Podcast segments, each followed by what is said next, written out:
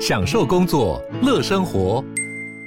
就算不在办公室，也能从容应对线上会议。HP Dragonfly 透过专业的 HP Presence 设计，内建降噪及会议快速键，搭配清晰的 Bang & Olufsen 音效，增强音讯及视讯功能。HP Dragonfly 顶级商务笔电，采用 Windows 11专业版，让您在会议中享有最佳的视觉和听觉品质。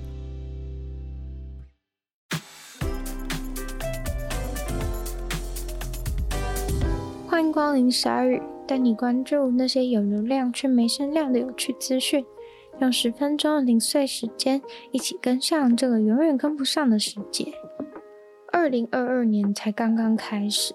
南非开普敦的议会就燃起了熊熊的火焰，马上已经有一位男子因为纵火、非法闯入和窃盗遭到了逮捕，今天将会出庭。这场大火，消防队员花了好几个小时才把火势扑灭。南非的总统称这起事件是个惨烈的灾难，而议会的工作也不能因为这样事故而停滞。在平静的一月二号星期天拍下的影片中，可以看到一股浓浓的黑烟伴随着火焰从议会的屋顶窜出，把附近的一片天空都染成了黑灰色。调查后发现，起火点是位于三楼的办公室，并且非常快速地延烧到了下议会开会的大厅。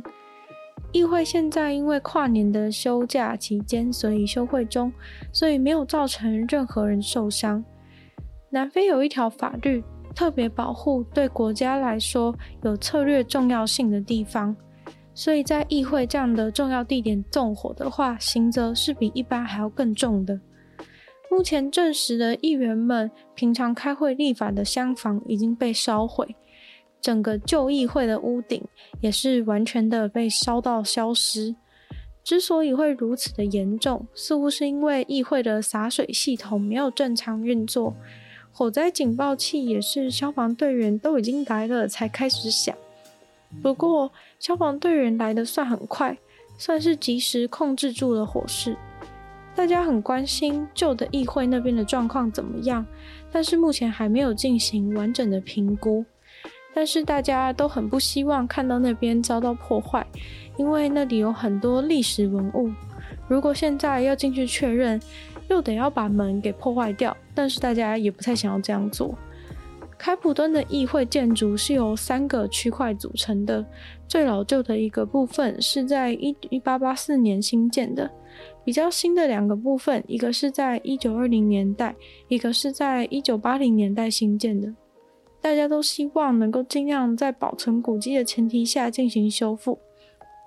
不过很扯的是，这已经是一年内议会的第二场火警了。第一次的时候是因为电线走火。现在社群平台每天都在跟假消息战斗，有一些一直散播假消息的账号就会被平台方封锁，不让他继续荼毒平台上的群众。而最近，Twitter 却把一位堂堂美国议员的账号永久 ban 掉了。Twitter 的系统现在会自动判定、严格过滤关于疫情的资讯。如果平台上出现关于疫情的假消息，就会自动把该账号停权。结果，这位美国议员已经被停权了四次。被停权的是共和党议员格林女士。她的账号不能用，让她非常的不满意，骂 Twitter 是美国的敌人。格林女士随后就转到 Telegram 发文说，社群平台怎么可以阻止真相传播，并指控 Twitter 是想要进行共产主义的革命。格林女士是乔治亚州的议员，她星期六的时候在 Twitter 上面发文说，有超级多的美国人因为打疫苗而死。而这显然是一个假消息。不久后，她的账号就被永久停权了。Twitter 的发言人表示，他们已经给过议员女士很多次机会。他们系统的设定就是，如果你屡次散播疫情相关的假消息的话，前面四次会给你改进的机会，但是第五次就是永久跟平台再见了。这位女士的第四次，也就是最后一次警告，是发生在今年的八月。她写了一篇关于疫苗非常的失败，呼吁政府不要再让大家打疫苗的文。Twitter 说，他们对于这些规范都是公开透明，而且不会针对任何人的。只要违反第五次，就是永久的离开 Twitter 平台。格林女士自从2020年当选后，就成为美国最具争议的政治人物之一。她是出了名的川普粉丝，之前还卷入某个阴谋论的策划。美国政府很努力的在推动打疫苗、戴口罩等等的，想要趋缓疫情的一些行为。结果格林女士就是常常公开的带头违反规定，像是议会开会的时候也都不戴口罩之类的。《艾米丽在巴黎》第二季在 Netflix 上面上映了，很多这部剧的粉丝应该都看得非常开心。故事剧情是讲述年轻的美国女生到巴黎工作所发生的各种事情，受到非常多美国人和海外其他国家的人的喜爱。但是其实第一季就已经遭到非常多法国网友的批评，说是无谓的强化对法国或是巴黎夸大的刻板印象。而第二季当中出现了一个乌克兰女生的角色。他在跟女主角艾米丽一起旅行的时候，在商店里面偷东西，这让乌克兰的文化部长非常的愤怒，觉得这样子去刻画一个角色，非常的侮辱乌克兰人。这个乌克兰女生的角色确实是由一位乌克兰的女演员所担任的，她在剧中还被设计成一个没有时尚品味，并且害怕被驱逐出境的样子。乌克兰文化部长表示：“难道这就是乌克兰人在国外的评价吗？”也有住在巴黎的乌克兰人在 Instagram 上面抗议这个角色的设定，并在 Instagram 上面获得了超过七万五千个赞。但是也有乌克兰人认为这些人只是在大惊小怪，像是一位乌克兰的电影制作人就说。所以现在是电影电视剧里面负面形象的角色都不能是乌克兰人就对了。他当然同意，大家都不会希望负面形象的角色是来自自己国家的人，尤其乌克兰人一定都更希望这个讨人厌的角色最好是来自于莫斯科。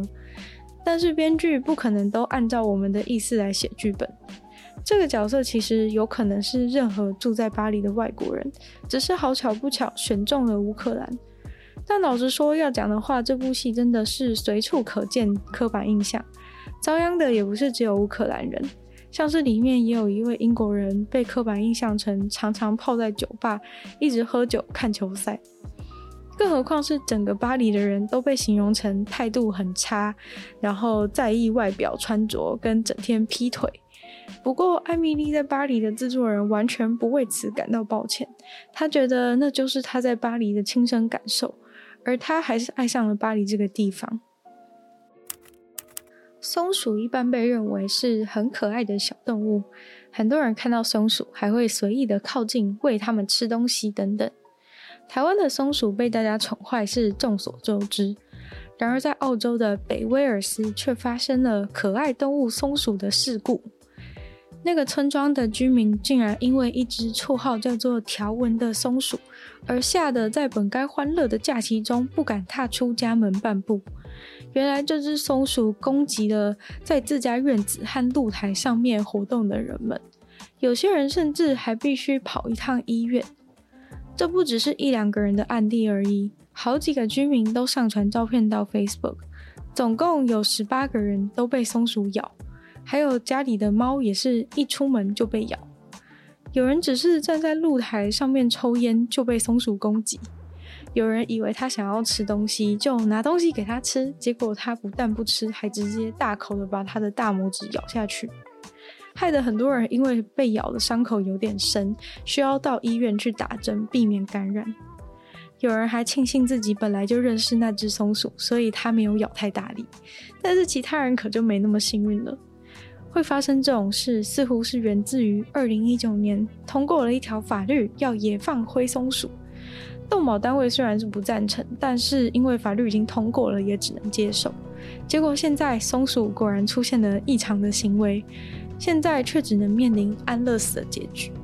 大家二零二二新年快乐！今天的鲨鱼就到这边结束了。那喜欢鲨鱼的朋友，记得继续在二零二二年也要把鲨鱼分享出去。然后可以的话，在 Apple Podcast 帮我留星星，写下你的评论，签到二零二零也可以。然后也非常欢迎大家在任何留言区地方，就是留言给我，我都会再回复哦。然后可以去收听我的另外两个 Podcast，其中一个是时间比较长、有主题性内容的《女友的纯粹不理性批判》，另外一个是我的新节目《听说动物》，会跟大家分享很多有趣的动物小知识。那就希望大家可以订阅我 YouTube 频道，追踪我的 IG，然后就希望鲨鱼可以继续在每周二、四、六顺利与大家相见。那我们就下次见喽，拜拜。